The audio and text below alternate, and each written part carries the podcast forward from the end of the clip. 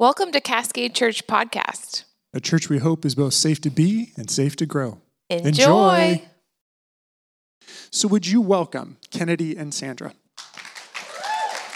Thanks. Hello. Um, hi, Cascade. My name is. Hi.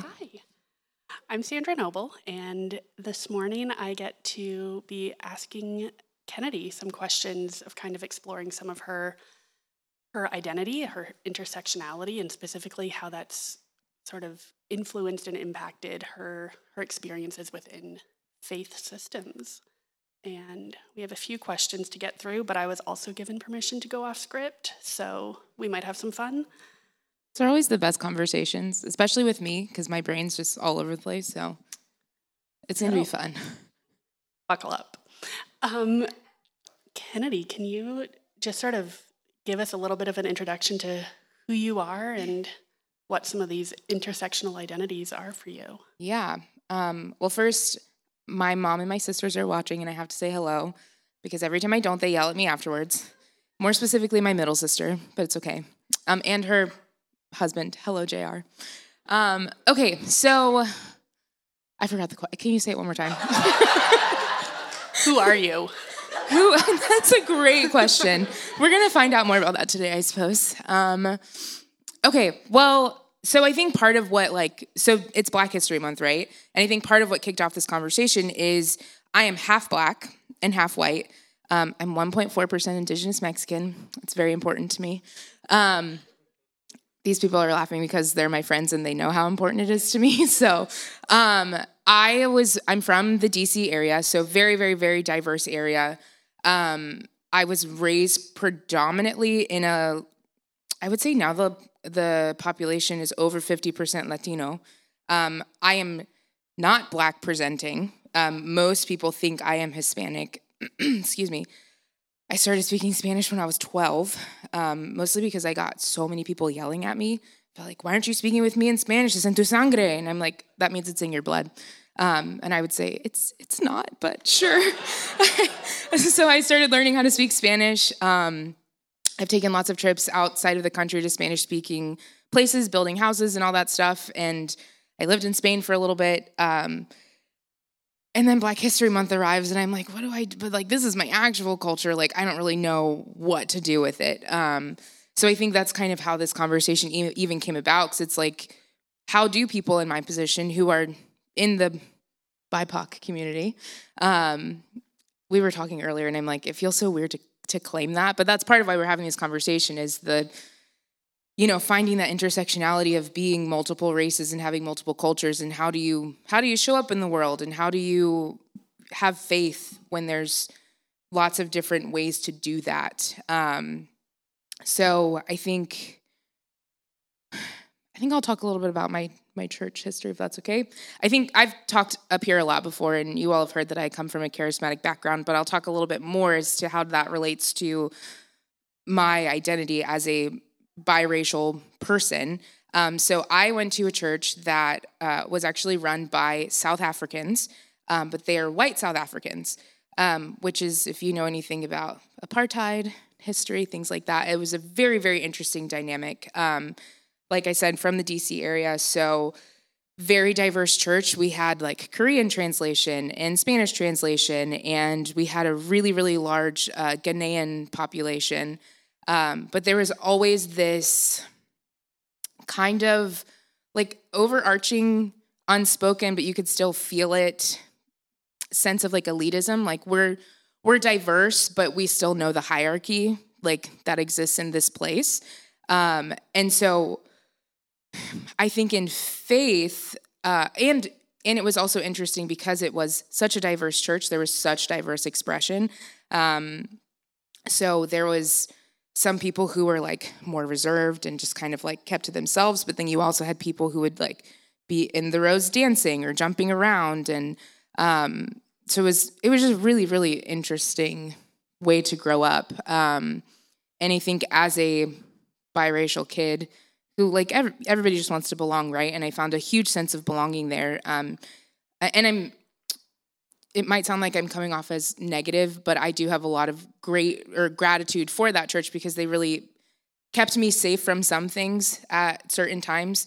Um, and I think that's the paradox of relationship, right? With anything, like there are there are things to be redeemed, and then there's other things where it's like, ooh, I do and don't ever want to do that again.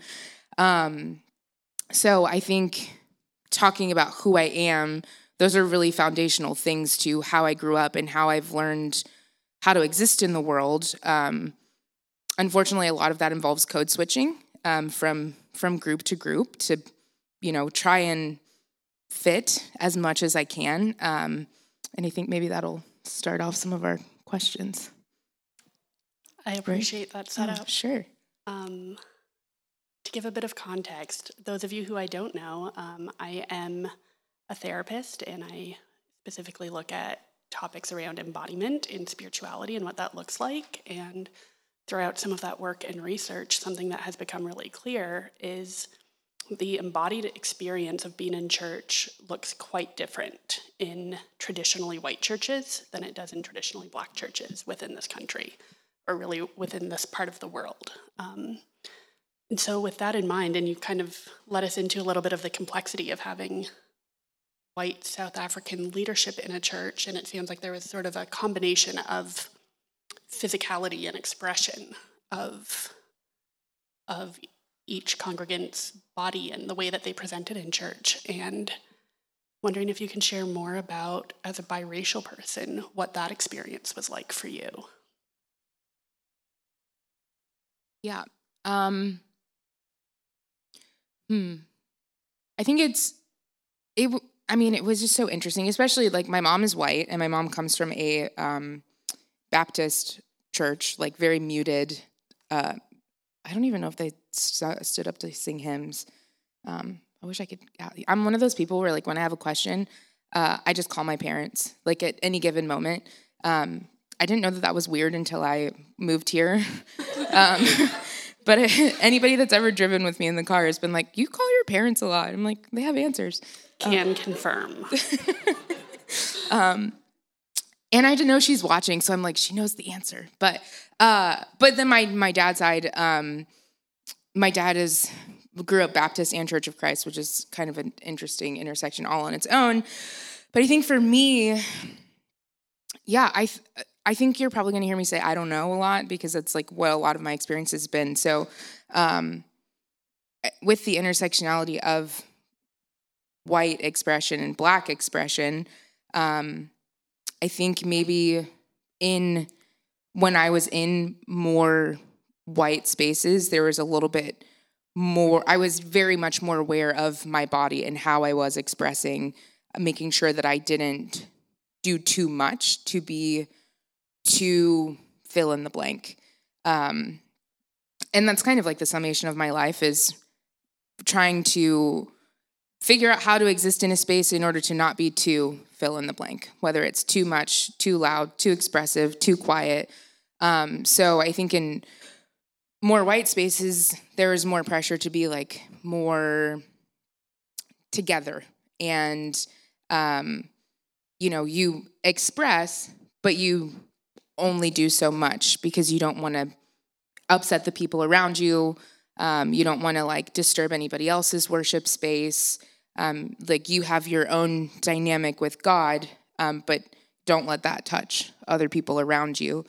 Whereas I think more on my my black side, gosh, I remember when I was leaving for college, we had a going away party and everybody I didn't have a choice. They pulled me in and they sat me in a chair and everybody just started like laying hands on me and praying in tongues and it like shouting and they were spitting on me. I didn't like it, but um, you know, when you're like impassioned in prayer and it's just like coming out.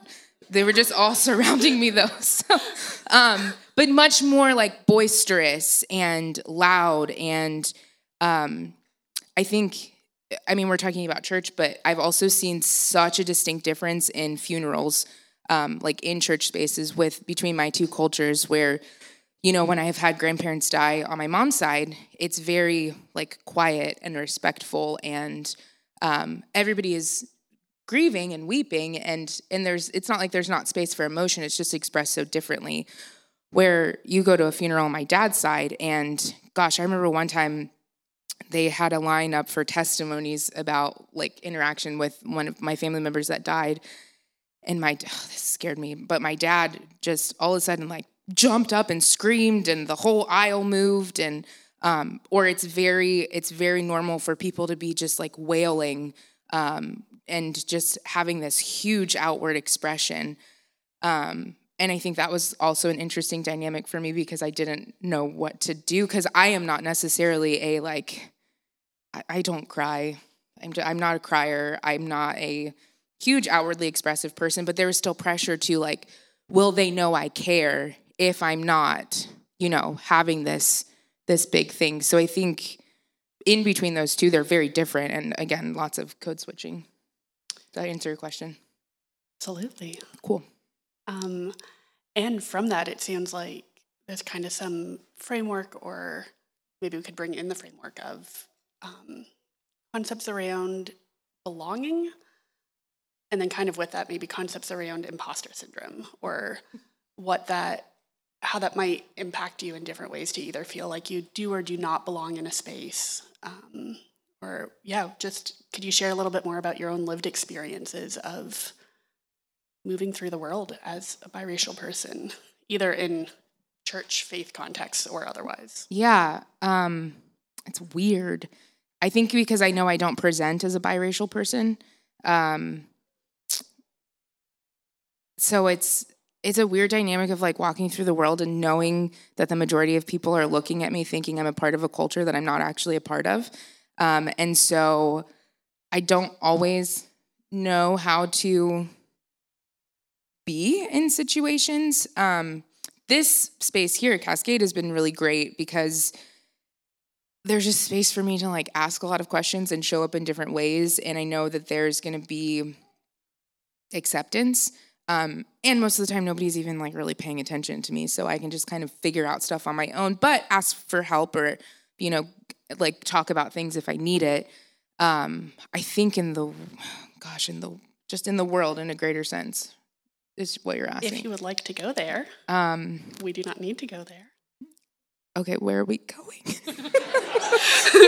I'll get like more specific. Oh, that's um, okay. I guess also knowing that you mentioned growing up in the DC area on the East Coast and then now being on the West Coast, have you noticed any differences or has that played into any of the the pressure to code switch or the kind of the felt expectation. Yeah. Okay. Yeah. Um, oh. We're a great team. Thanks. Um. Thanks, Chris. um, that was funny. Thanks. Um, yeah. Okay. Uh, man, is anybody here from the East Coast? One person? Yay. Wait, your wife's from the East Coast, right? Okay. Okay. Um, Man, they're so different. Um, yeah. So here, I actually, so when I first moved here, I'll be honest, I felt a little bit like a unicorn. Um, there's not a ton of brown people here. Um, and it's very, very different than where I'm from. Um, and I just had some of the most weird interactions with people. Um, I've had people come up and be like, "Oh my God, you're black. I want to be your friend." I'd be like, "Where am I? Like, what is this place?" I called my dad and told him about it. He was like, "Yeah, you you moved to Oregon," and I was like, "What does that mean?" And I didn't know the history of um, Oregon before I moved here, so uh, that was weird. But I've actually, over time, I feel more comfortable being brown here than I think I do on the East Coast, um, because there's really not as I don't feel like there's as much expectation for me for how I'm supposed to show up. It's just like Oh, the, and and I also feel like I have a little bit more of a voice um, because there are not a lot of brown people here. When things like were happening, like George Floyd and Breonna Taylor, and you know different things that happened. Um, granted, I had to have the boundaries within myself to say like, "Hey, I don't have the headspace to like talk about this right now." Um, but I felt like I did. I felt more seen because it was like I'm kind of like a commodity here. Um, not that I want to like put myself in capitalism terms, but anyway. Um, uh, yeah, I, I think I felt more comfortable to be here because there's not as much expectation. So I don't I don't necessarily have to code switch as much. I can just be myself a little bit more. And it's taking me a lot of time to get there because I've I've very much had to like test out the waters and say things that maybe people won't understand. Like, um, has anybody here heard of the itis? Maybe. Are you laughing because you know? Okay. The itis is like uh, when you've eaten a whole bunch of food and you feel really sleepy, like food coma.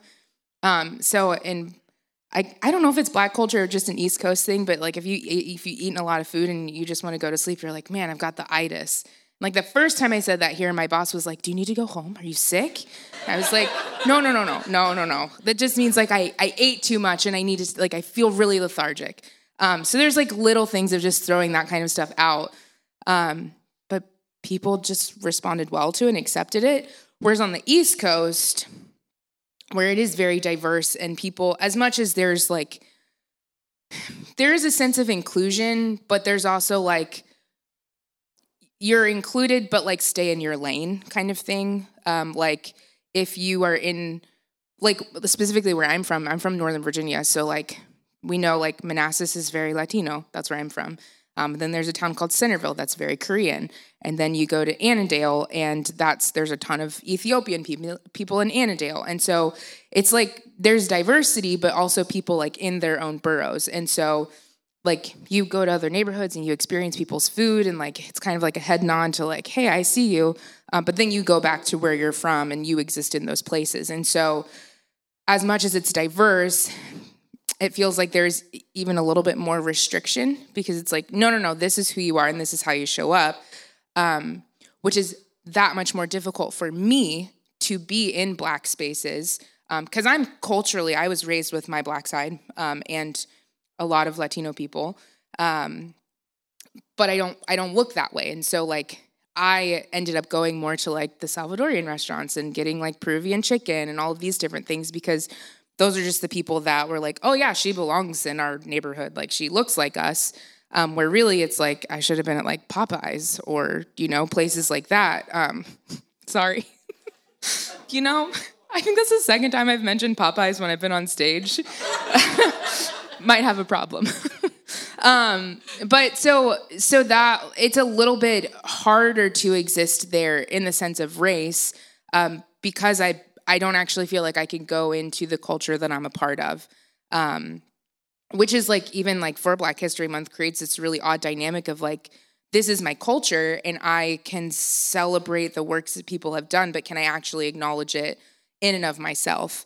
Um, because I'm not, I haven't been given a lot of space to do that. Um, I mean, that's like even within my own family too. So, yeah, and so kind of within the context of it being Black History Month, I'm I'm going off script here, so be warned. Um, could you speak a little bit to maybe what what helps create safety in a space for you, or what are maybe some takeaways that you would hope that folks might be able to understand to hopefully be able to create safety for others? Yeah, I think um, I think permission uh, to just to just be, regardless of how that looks like.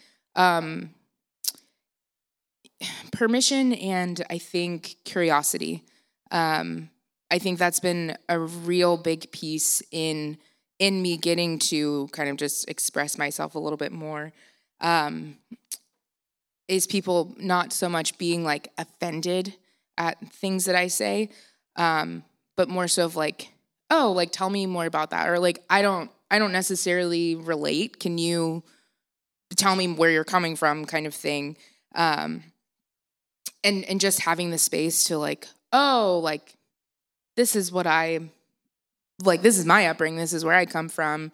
Um, and not not permission in the sense of like hey you have permission to be brown like though you do thanks maybe i do need that um, um, but not not like weird permission like where it's like well now i want to leave. Um, but but I just have that like effect on people. That's not true. Um, but like just people like being open. Uh, yeah so i guess being open and curious is is really really helpful. Um, and also people being able to talk about things i think um, i feel really passionate about lots of social issues, um, specifically around, you know, giving access and, and equity and, and like Misha was talking about, liberation to marginalized communities. And I think being able to engage in those conversations and again, with curiosity with people where they understand that we do have different perspectives and that there's room for all the perspectives at the table. Because as a brown person, like, I'm not trying to shut down the perspective of anybody. I think that all of the perspectives are valid and we all bring something to the table.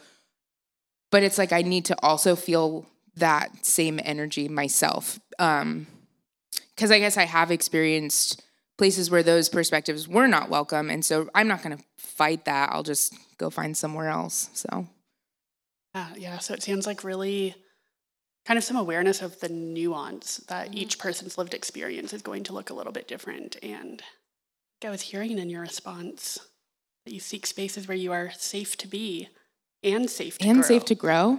Yeah. Huh. well, I'm not sure where to go from there. You're doing great. Thanks, Kennedy. Um, yeah, I guess recognizing that I was given a time limit, Kennedy and oh. I can talk for a while. But the first time we met, we talked for like four hours. It was great. And neither of us thought it was weird. Anyway, yeah. Um, any last thoughts or anything that you would, any kind of takeaways that you are that wanting time went by really quickly. Um, no pressure. Thanks. you have 30 seconds. Um, oh my God. You all are getting to see like the sum- summation of our friendship. It's really great. We have a lot of fun, I think. Takeaways? Oh, yeah. Okay. Um, takeaways. I don't know. Um, and you don't have to. I did say that. I would say that a lot. Takeaways. Um, I don't know. I just encourage everyone to just be open and mm-hmm. um, and maybe be aware of nuance. Um, like I was, I really loved when Mish was here talking because I feel like she summed up a lot of my lived experiences, but that like, you know, you wouldn't look at her and think like, oh, there's a Jewish person or there's a, you know, fill in the blank. Um, and man, it feels really good to think about people not coming up to me and just like, oh, so you're Puerto Rican? Like, do you love rice and beans? And like, first of all, you shouldn't say that. Um, second, no, I'm not Puerto Rican. Maybe in my heart, but um, but yeah. So I just in, encourage you all to just be open and even aware of your own. And I'm talking to myself too because I like, did I think that Mish was a Jewish person? Nope. But I I felt like very called out in and of my in a loving way myself of all the ways that we go through the world and we interact with different people and we have these assumptions that don't actually give them space to be themselves. Um, and so I, I guess that would be the biggest takeaway from this conversation is to just like have curiosity and and give space for people to surprise you. Um, because I think I think when you do that we learn so much about people and we gain so much perspective and it actually creates spaces that are i mean i'm going to say it again safe to be and safe to grow um, but i think that's what that's what we're looking for and, and that's really important so oh, just to kind the of end. summarize and to oh not the end. reinforce something that you just said was i think the awareness that we each bring all of our past lived experience to any interaction that we're in and so whether that's growing up with influences of two different races or the part of the country that you grew up in or anything like that just in the same way that you know coming into black history month we're acknowledging that each person's experience is different i think it's important to also keep in mind the fact that all of our past experiences are the lens through which we are interacting with that person and so it's something that can just be important to recognize that we all carry those assumptions, biases, expectations, and um, having curiosity and openness.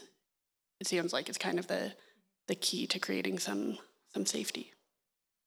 Well, thank you for sharing all of that with Thanks us. Thanks for asking me questions. Anytime. Okay. One of my favorite things. Thanks, everyone.